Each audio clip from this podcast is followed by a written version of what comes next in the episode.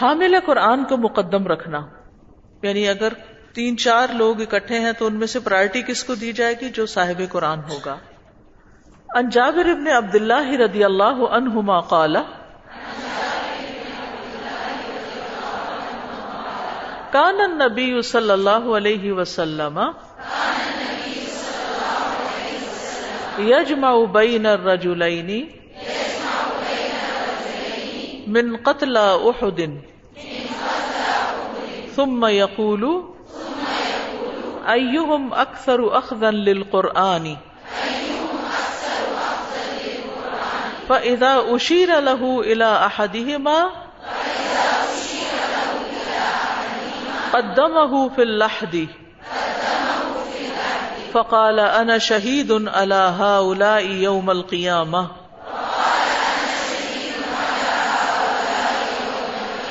فأمر بدفنهم بدمائهم ولم يغسلهم جابر بن عبداللہ رضی اللہ عنہما سے روایت ہے، نبی کریم صلی اللہ علیہ وسلم شہدائے عہد میں سے دو دو آدمیوں کو جمع کرتے، ایک قبر میں یعنی۔ پھر فرماتے، ان میں سے کس کو قرآن زیادہ یاد ہے؟ جب ان میں سے کسی ایک کی طرف اشارہ کیا جاتا تو اسے لحد میں آگے رکھتے۔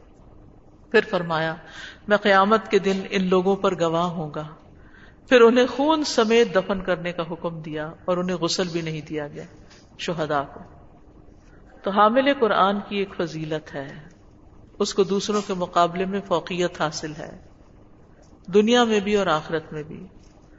قیامت کے دن قرآن بھی سفارشی بن کر آئے گا اور صاحب قرآن کی بھی سفارش قبول کی جائے گی۔ صاحب قرآن کے لیے قیامت کے دن عزت کا تاج اور لباس ہوگا۔ نبی صلی اللہ علیہ وسلم نے فرمایا، قیامت کے دن قرآن آئے گا اور کہے گا، اے میرے رب، اس قاری قرآن کو زیور پہنا دیجیے تو اس شخص کو عزت کا تاج پہنایا جائے گا۔ کتنا خوبصورت ہوگا امیجن کریں۔ پھر قرآن کہے گا، اے رب، اس کو اور زیادہ عزت افزائی دیجیے تو قرآن پڑھنے والے کو عزت کا لباس پورا پہنا دیا جائے گا۔ پھر قرآن کہے گا میرے رب، اس سے راضی ہو جائیے۔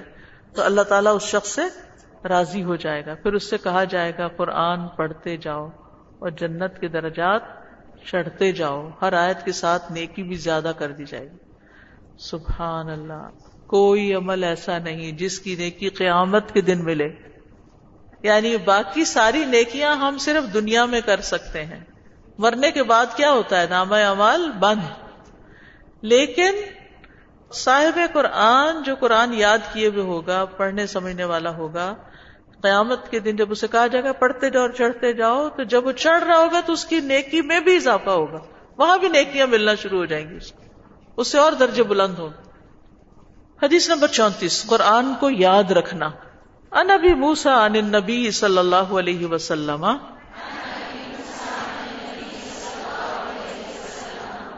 قال تعاهد القرآن فوالذي نفسي بيده لهو أشد تفصيا من الإبل في أقلها ابو موسا رضی اللہ عنہ نبی کریم صلی اللہ علیہ وسلم سے روایت کرتے ہیں۔ آپ صلی اللہ علیہ وسلم نے فرمایا، قرآن بار بار پڑھتے رہو، تعاہد القرآن یعنی پڑھتے رہو اس کو۔ مجھے اس ذات کی قسم جس کے ہاتھ میں میری جان ہے۔ یہ قرآن اونٹ کا اپنی رسی توڑوا کر بھاگ جانے سے زیادہ تیزی سے نکل جاتا ہے۔ یعنی اگر قرآن کو دہرائیں گے نہیں تو جو یاد کیا بھول جاؤ گے۔ تو اس لیے قرآن کی کراط کو لازم کر کے اپنے عہد کی تجدید کرتے رہو۔ اور تعہد کا ایک معنی حفظ کرنا بھی لیا گیا اور بار بار پڑھنے میں آنے والی سستی کو چھوڑنا۔ اور یہاں اونٹ سے تشبیح دی گئی ہے کیونکہ کہا جاتا ہے کہ دوسرے گھریلو جانوروں کی نسبت اونٹ زیادہ جلدی بھاگ جاتا ہے اور بھاگنے کے بعد اسے پکڑنا بڑا مشکل ہوتا ہے۔ اگر آپ کی مثلا مرغی بھاگ جائے تو وہ زیادہ سے زیادہ کتنی دور جائے گی؟ بکری بھاگ جائے، گائے بھاگ جائے، جلدی پکڑی جائے گی نا؟ لیکن اگر اونٹ بھاگ جائے، جلدی نہیں پکڑا جاتا۔ تو اس لیے اونٹ کا ذکر کیا گیا سب سے زیادہ تیز بھاگ جاتا ہے وہ۔ دور تک بھاگ جاتا ہے۔ تو اس لیے قرات اور قیام کے ذریعے قرآن کی حفاظت کی جاتی رہے۔ موسا بنقبہ کہتے ہیں کہ جب صاحب قرآن قیام کرے گا اور رات دن اس کی قرات کرے گا تو اسے یاد بھی رکھے گا۔ اور جب اس کی قرات کے ساتھ قیام نہیں کرے گا تو اسے بھول جائے گا۔ تو اس لیے میں آپ سب کو یہ مشورہ دوں گی کہ جتنا آپ کو قرآن یاد ہے نا اس کو مختلف نمازوں پہ بانٹ لیجیے پہلا سپارہ یاد ہے مثلا تو اپنی روٹین بنا لیجیے کہ ہر روز مثلا دو صفحے فجر کی نماز میں یا چار صفحے جتنی توفیق دے۔ وہ آپ فجر کی نماز میں پہلا سپارہ ہی ہر روز پڑھیں گے۔ شروع سے شروع کر لیا، آخر تک پہنچ، پھر دوبارہ شروع کر لیا۔ پھر البکرا یاد ہے تو اسی طرح۔ تو اس میں کیا ہوگا؟ اگر آپ کچھ اٹکیں گے، بھولیں گے، کچھ ہوگا تو آپ دیکھ بھی لیں گے، پھر اس کو پکا کر لیں گے کہ یہاں سے مجھے اٹکنے لگا۔ لیکن اگر آپ روٹین میں اس کو نہیں رکھیں گے تو بھول جائے گا۔ مسئلہ تیسواں پارا یاد ہے۔ تو آپ اس کو عشاء کی نماز میں باندھ لیں۔ کہ پہلی رکت میں نبا پڑھوں گی، دوسری میں نازیات، پھر اگلے دن ابسا اور تکبیر اور انفطار۔ اس طرح کرتے کرتے ایک ہفتے سے بھی کم میں پورا سے پارا ختم ہو جائے گا۔ پھر دوبارہ سے شروع کر لیں، پھر دوبارہ سے شروع کر پھر اگر بیچ بیچ میں سے قرآن یاد ہے تو وہ بھی آپ کسی نماز میں مثلا ظہر کی نماز اثر یا کسی نماز میں عمران کی آخری آیتیں یاد ہیں، البقرہ کی آخری آیتیں یاد ہیں القحف کی پہلی اور آخری آیتیں یاد ہیں سورت یاسین کی ابتدائی آیات یاد ہیں، یا اور کوئی قرآن کے پسندیدہ حصے آپ نے یاد کر رکھے ہیں۔ تو ان کا ایک اسکیجول خود تیار کر لیں۔ میں نے اس کی دہرائی کب کرنی؟ اور اگر آپ کئی سپارے حفظ کیے ہوئے ہیں تو ان کو بھی اسی طرح بانٹ لیجیے کہ کب کب پڑھنا ہے۔ اگر آپ یہ روٹین سیٹ کر لیں گے نا تو یقین مانے آپ بھولیں گے نہیں۔ اور اگر کچھ بھول چکا ہے نا تو اس کو یاد کر کر کے روٹین کا حصہ بناتے جائیں۔ جب تک زندگی میں ترتیب نہ ہو، آپ آرگنائز نہ ہو، چیزیں ہو نہیں پاتی، حالانکہ وقت ہوتا ہے ہمارے پاس۔ ہمت، طاقت، صلاحیت بھی ہوتی ہے، کرنا نہیں آتا، وہ پھوڑ پن ہوتا ہے۔ وہ کر لیجیے ٹھیک ہے؟ حافظ قرآن تھی خاتون، انہوں نے الحمدہ کینیڈا میں ففٹی ایئرس پلس خواتین کو قرآن حفظ شروع کروایا تھا، کئی سال پہلے جب تعلیم القرآن میں نے ختم کیا تھا۔ تو اس کے فوراً بعد وہ خواتین کہنے لگی، اب ہم قرآن سے کس طرح تعلق قائم رکھے تو میں نے کہا حفظ شروع کر۔ تو انہوں نے ہمت کر لی ماشاء اللہ سب کا ہی تقریباً مکمل ہو گیا۔ کئی کئی سال لگے لیکن ہو گئے۔ اب ان بزرگ خواتین کا اور کوئی کام نہیں، وہی تشاغل والی بات، سارا وقت اپنا دہرائی کرتے رہتے کہ بھول نہ جائیں۔ اب اس میں یہ ہے کہ میں نے ان کی ٹیچر سے پوچھا کہ آپ کو اتنا کیسے یاد ہے؟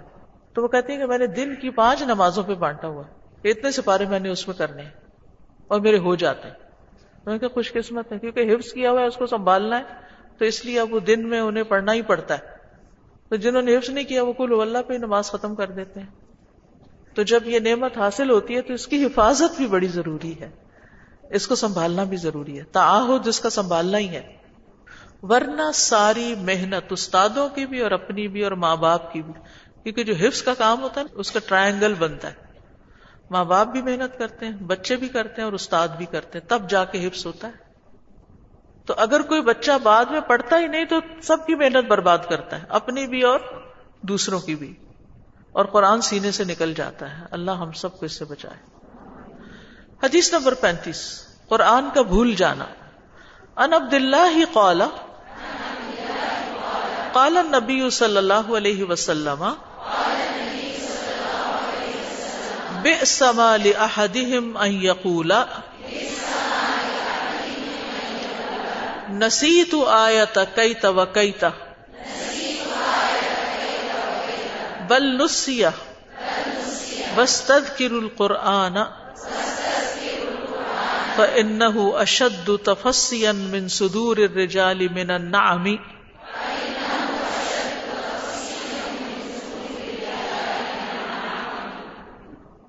کتاب فضائل القرآن، بخاری سے عبداللہ بن مسعود رضی اللہ عنہ روایت کرتے ہیں۔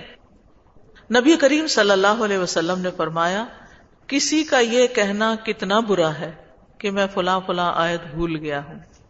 بڑی ہی بری بات ہے کہ کوئی یہ بیٹھ کے کسی مجلس میں کہے، میں فلاں فلاں فلاں آیت بھول گیا۔ بلکہ وہ بھلا دیا گیا۔ غفلت کی وجہ سے یا لاپرواہی کی وجہ سے بھلوا دیا گیا۔ تم قرآن پڑھتے رہا کرو، کیونکہ یہ قرآن انسانوں کے دلوں سے نکل جانے میں، اونٹ کے بھاگ جانے سے بھی بڑھ کے ہے تو یہاں پر یہ کہنا کہ میں یہ قرآن بھول گیا ہوں، یہ کوئی فخر کی بات نہیں ہے۔ بڑی ہی ناپسندیدہ بات ہے۔ اس کے دو معنی کیے جاتے ہیں کہ میں بھلوا دیا گیا، تو کس نے بھلوایا؟ نمبر ایک، اس کی نسبت اللہ تعالیٰ کی طرف کی جاتی۔ کہ اللہ ہی سارے اعمال کا خالق ہے اور جب کوئی بندہ قرآن کو نہیں پڑھتا تو پھر کیا ہوتا ہے؟ بھلوا دیا جاتا ہے۔ اور دوسرا یہ کہ شیطان پیچھے لگ جاتا ہے، غافل کر دیتا ہے اور بلا دیتا ہے۔ انسان کو اور اور کاموں میں لگا دیتا ہے اور قرآن بھول جاتا ہے۔ پھر اسی طرح یہ ہے کہ نسیان کو اپنی طرف منسوب نہ کرے یہ مقصود ہے یہاں۔ اور صاحب قرآن قرآن میں کوتا ہی سے بچے۔ روزانہ اپنے لیے ورد مقرر کرے اور قرآن کو بھولنے کی دو بڑی وجوہات ہوتی ہیں۔ ایک تو مزاج اور فطرت کا تقاضا ہوتا ہے اور دوسرے قرآن سے روگردانی اور اس کی پرواہ نہ کرنا۔ فطری نسان پر پکڑ نہیں، جیسے بڑھاپے کی وجہ سے چیزیں بھولنے لگ جانا۔ وہ انسان صرف قرآن نہیں بھولتا، وہ تو اپنے بچوں کے نام بھی بھول جاتا ہے۔ لیکن اس کا یہ مطلب نہیں کہ اس کو قیامت کے دن اجر نہیں ملے گا۔ نہیں، جب تک وہ ہوش و آواز میں تھا، وہ اس کی حفاظت کرتا رہا۔ اور یہ فطری نسان جو ہے، یہ رسول اللہ صلی اللہ علیہ وسلم سے بھی سرزد ہوا تھا۔ آپ نے لوگوں کو نماز پڑھائی تو آپ ایک آیت بھول گئے۔ پھر جب آپ نے سلام پھیرا تو بھائی اپنے کاب نے آپ کو وہ آیت یاد دلائی۔ تو آپ نے فرمایا، تم نے مجھے نماز کے دوران کیوں نہیں یاد دلائی؟ اسی طرح رسول اللہ صلی اللہ علیہ وسلم نے ایک کاری کو قرآن کی کراط کرتے ہوئے سنا تو فرمایا یار ہم اللہ فلان اللہ فلاں آدمی پر رحم فرمائے، اس نے مجھے وہ آیت یاد دلائی جو مجھے بلا دی گئی تھی۔ ٹھیک ہے؟ تو ایک فطرتی بھولنا ہوتا ہے انسان کا ذہن جو ہے وہ ضروری نہیں ہوتا کہ اس کی مرضی کے مطابق کام کرے۔ لیکن دوسرا ہے روگر دانی کرتے ہوئے، پرواہ نہ کرتے ہوئے بھول جانا۔ اور یہ اس وقت ہوتا ہے جب انسان شیطان کے پھندے میں پھنس جاتا ہے۔ لیکن یاد رکھیے، شیطان کی چال بڑی کمزور ہے۔ اس لیے جو شخص قرآن کو پکڑ لے، یاد کرنا شروع کر دے، دہرانا شروع کر دے اس کو بھولا ہوا سبق یاد آ جائے گا انشاءاللہ۔ قرآن چھوڑنے کی سزا۔ انسمرا تب جن بن رضی اللہ عنہ۔ ان نبی صلی اللہ علیہ وسلم۔ پھر رؤیا قال۔ اما الذي يثلغ رأسه بالحجر۔ فإنه يأخذ القرآن فيرفضه وينام عن الصلاة المكتوبة کتاب الجمہ سمرہ بن جندب رضی اللہ عنہ نبی کریم صلی اللہ علیہ وسلم سے ایک خواب کے بارے میں روایت کرتے ہیں۔ آپ نے فرمایا، بے شک وہ شخص جس کا سر پتھر سے کچلا جا رہا تھا یہ آپ نے خواب میں دیکھا تھا۔ یہ وہ ہے جس نے قرآن لیا پھر اسے چھوڑ دیا اور وہ فرض نماز کے وقت سویا رہتا تھا بہت سخت وعید ہے اس میں نبی صلی اللہ علیہ وسلم کے خواب بھی کیا ہوتے تھے وہی ہوتے تھے تو آپ کو جو دکھایا گیا وہ حق دکھایا گیا تو قرآن پڑھنے کے بعد اس کو بلائے نہیں اس کی ریویژن کرتے رہیں چاہے ترجمہ ہو چاہے ویسے ہو تو یہ جو لفظ ہے نا یا خز القرآن فیر خز قرآن کو لے لیتا ہے اور پھر اس کو چھوڑ دیتا ہے۔ اس کا ایک معنی یہ بھی کیا گیا کہ وہ قرآن کے الفاظ کو لے لیتا ہے، عمل چھوڑ دیتا ہے، معنی چھوڑ دیتا ہے۔ اور ایک یہ کہ بالکل ہی چھوڑ دیتا ہے تو جو شخص قرآن کو چھوڑ دے گا، اس کا سر کچلا جائے گا۔ کیونکہ شیطان نے اس کے سر میں گرے لگائی ہوئی تھی اور وہ صبح نہیں اٹھتا تھا نماز کے لیے اور قرآن پڑھنے کے لیے۔ کیونکہ حدیث کے آگے نا وہ انعام و سلاط المکتوبتی اور وہ فرض نماز کے وقت سویا رہتا تھا۔ تو اس حدیث سے قرآن پڑھنے، اس کو یاد رکھنے اور پھر خصوصاً فجر کے وقت اٹھ کے نماز میں پڑھنے کی تاکید کی جا رہی ہے۔ قرآن پڑھنے کے لیے بھی ہے، سمجھنے کے لیے بھی ہے، عمل کرنے کے لیے بھی ہے۔ قرآن کی تلاوت کے ساتھ ساتھ یہ عمل کی کتاب بھی ہے۔ اور پڑھتے ہوئے اپنے آپ کو قرآن پر پیش کرنا چاہیے۔ عبداللہ بن مسعود کہتے ہیں، جو شخص یہ بات پسند کرتا ہو کہ اس کو معلوم ہو جائے کہ اللہ عز و جل اس سے محبت کرتا ہے، تو اسے چاہیے کہ وہ اپنے آپ کو قرآن پر پیش کریں اگر وہ قرآن پر عمل کرتا ہے تو وہ اللہ سے محبت کرتا ہے۔ اور اگر وہ قرآن پر عمل نہیں کرتا تو اس کے دل میں اللہ کی کوئی محبت نہیں۔ یعنی یہ جاننے کے لیے کہ انسان اللہ سے محبت کرتا ہے یا نہیں، دیکھے کہ قرآن پہ عمل کرتا ہے یا نہیں، یہ مطلب۔ فضیل بن ایاز کہتے ہیں، حامل قرآن اسلام کا پرچم اٹھانے والے جیسا ہے۔ اس قرآن کی تعظیم کا حق ادا کرتے ہوئے اسے کھیلنے والے کے ساتھ کھیلنا نہیں چاہیے۔ یعنی عام لوگوں کی طرح اس کو بہیو نہیں کرنا چاہیے۔ اس کے اندر ایک وقار ہونا چاہیے۔ غفلت کرنے والوں کے ساتھ مل کے غافل نہیں ہونا چاہیے۔ اور لغ کام کرنے والوں کے ساتھ مل کے لغ کام نہیں کرنے چاہیے۔ حامل قرآن کو۔ عبداللہ بن مسعود کہتے ہیں، حامل قرآن کے شایان شان یہ ہے کہ اسے اس کی رات سے پہچانا جائے جب لوگ سو رہے ہیں اس کے دن سے پہچانا جائے جب لوگ کھا پی رہے ہیں اس کے غم سے پہچانا جائے جب لوگ خوش ہو رہے ہیں اس کے رونے سے پہچانا جائے جب لوگ ہنس رہے ہیں اس کی خاموشی سے پہچانا جائے جب لوگ باتوں میں لگے ہوئے ہوں۔ اس کی خوشبو سے پہچانا جائے جب لوگ تکبر اور فخر کا اظہار کر رہے ہوں۔ چاہیے کہ حامل قرآن رونے والا ہو، غمگین ہو برد بار ہو، سمجھ بوجھ والا ہو، کم گو ہو۔ حامل قرآن کو چاہیے نہ تو وہ شور شرابہ کرنے والا ہو، نہ چیخنے والا ہو، نہ تیز طبیعت والا ہو۔ معاذ بن جبل کہتے ہیں قریب قرآن کچھ لوگوں کے سینوں میں بوسیدہ ہو جائے گا، پرانا ہو جائے گا، جیسے کپڑا بوسیدہ ہو کے پھٹ کے گر جاتا ہے۔ وہ قرآن پڑھیں گے، اس میں کوئی لطف اور لذت نہیں پائیں گے۔ استغفر اللہ۔ اپنے آپ کو چیک کریں ہم سب۔ قرآن پڑھیں گے لیکن اس میں کوئی لذت نہیں پائیں گے۔ وہ بھیڑیوں کے دلوں پر بھیڑوں کی کھالیں پہن لیں گے۔ ان کا عمل تما اور لالچ کے لیے ہوگا۔ اس میں اللہ کا خوف نہیں ہوگا۔ اگر وہ عمل میں کوتا کریں گے تو کہیں گے، ان قریب ہم جنت تک پہنچ جائیں گے۔ اور اگر برے عمل کریں گے تو کہیں گے، ہمیں معاف کر دیا جائے گا۔ ہم اللہ کے ساتھ شرک تو نہیں کرتے۔ لا الہ الا اللہ پڑھتے ہیں جنت میں تو پہنچ ہی جائیں گے۔ صحابہ قرآن کے آگے رک جایا کرتے تھے۔ اس کے حروف سے زیادہ حدود کا خیال رکھتے تھے۔ حسن بصری کہتے ہیں، اللہ کی قسم، تدبر یہ نہیں کہ اس کے حروف کی حفاظت تو کی جائے، لیکن اس کی حدود کو ضائع کر دیا جائے۔ یہاں تک کہ ان میں سے ایک کہتا ہے، میں نے سارا قرآن پڑھ لیا۔ حالانکہ قرآن کا کوئی اثر اس کے اخلاق میں دکھائی نہیں دیتا، نہ کہیں عمل میں نظر آتا ہے۔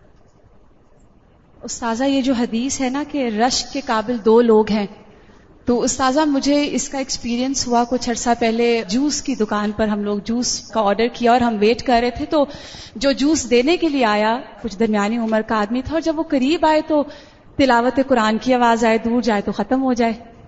پھر جب وہ آیا تو میں نے اپنے ہسبینڈ سے کہا، ان سے پوچھے یہ حافظ قرآن ہے تو اس نے کہا جی میں حافظ قرآن ہوں، تو وہ اسی کام کے دوران اپنی پوری دہرائی کر لیتے ہیں اور قرآن پڑھ لیتے ہیں۔ اور استاذہ اس وقت واقعی یہ حدیث جو ہے نا وہ دل سے اس شخص پہ رشک آیا کیونکہ ہمارے تو سٹینڈرڈز اور ہیں ہمیں رش کے قابل ایک اور کلاس لگتی ہے۔ ہاں۔ اور وہاں پہ قرآن چونکہ پریورٹی نہیں ہے نا ہماری تو اس لیے ہمیں یہ چیزیں رش کے قابل لگتی ہی نہیں۔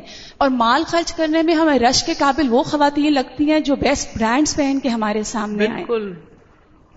استاذہ یہ جو بھی ہم نے پڑھا کہ قرآن چھوڑنے کی سزا بتائی گئی کہ اس شخص کا جو سر کچلا جا رہا تھا تو یہ حفظ بھول جانا ہے یا جس طرح ہم لوگ قرآن کا ترجمہ بھی کئی ورڈز بھول جاتے ہیں، وہ بھی آئے گا اس میں؟ دیکھیے، قرآن سے غفلت برتنا مراد ہے یہاں۔ قرآن سے غافل ہونا، اس کو پڑھنا، پڑھانا، چھوڑ دینا، نمازوں میں بھی سو جانا، فجر ہی قزا کرنا۔ یہ فجر قزا کرنے والے کی سزا بتائی گئی ہے۔ استاذہ، جب بھی میں قرآن میں اصحاب کہف کے بارے میں پڑھتی ہوں یا پھر صورت یاسین میں رج المومن کے بارے میں پڑھتی ہوں، تو ہمیشہ میرے ذہن میں یہی بات آتی ہے کہ یہ ایسے لوگ ہیں کہ قیامت تک ان کی بات جو ہے نا اللہ تبارک و تعالیٰ نے قرآن میں لکھ دی ہے۔ اور یہ قابل رشک لوگ ہیں جن کی زندگی بھی قابل رشک اور پھر ان کی وفات بھی قابل رشک اور پھر اس کے بعد ان کا انجام بھی قابل رشک تو یہ بات مجھے اتنی موٹیویشن دیتی ہے کہ یہ جذبہ میرے اندر آتا ہے کہ ہماری زندگیاں، ہماری وفات اور ہمارا انجام، یہ سب کہاں ہے؟ بالکل۔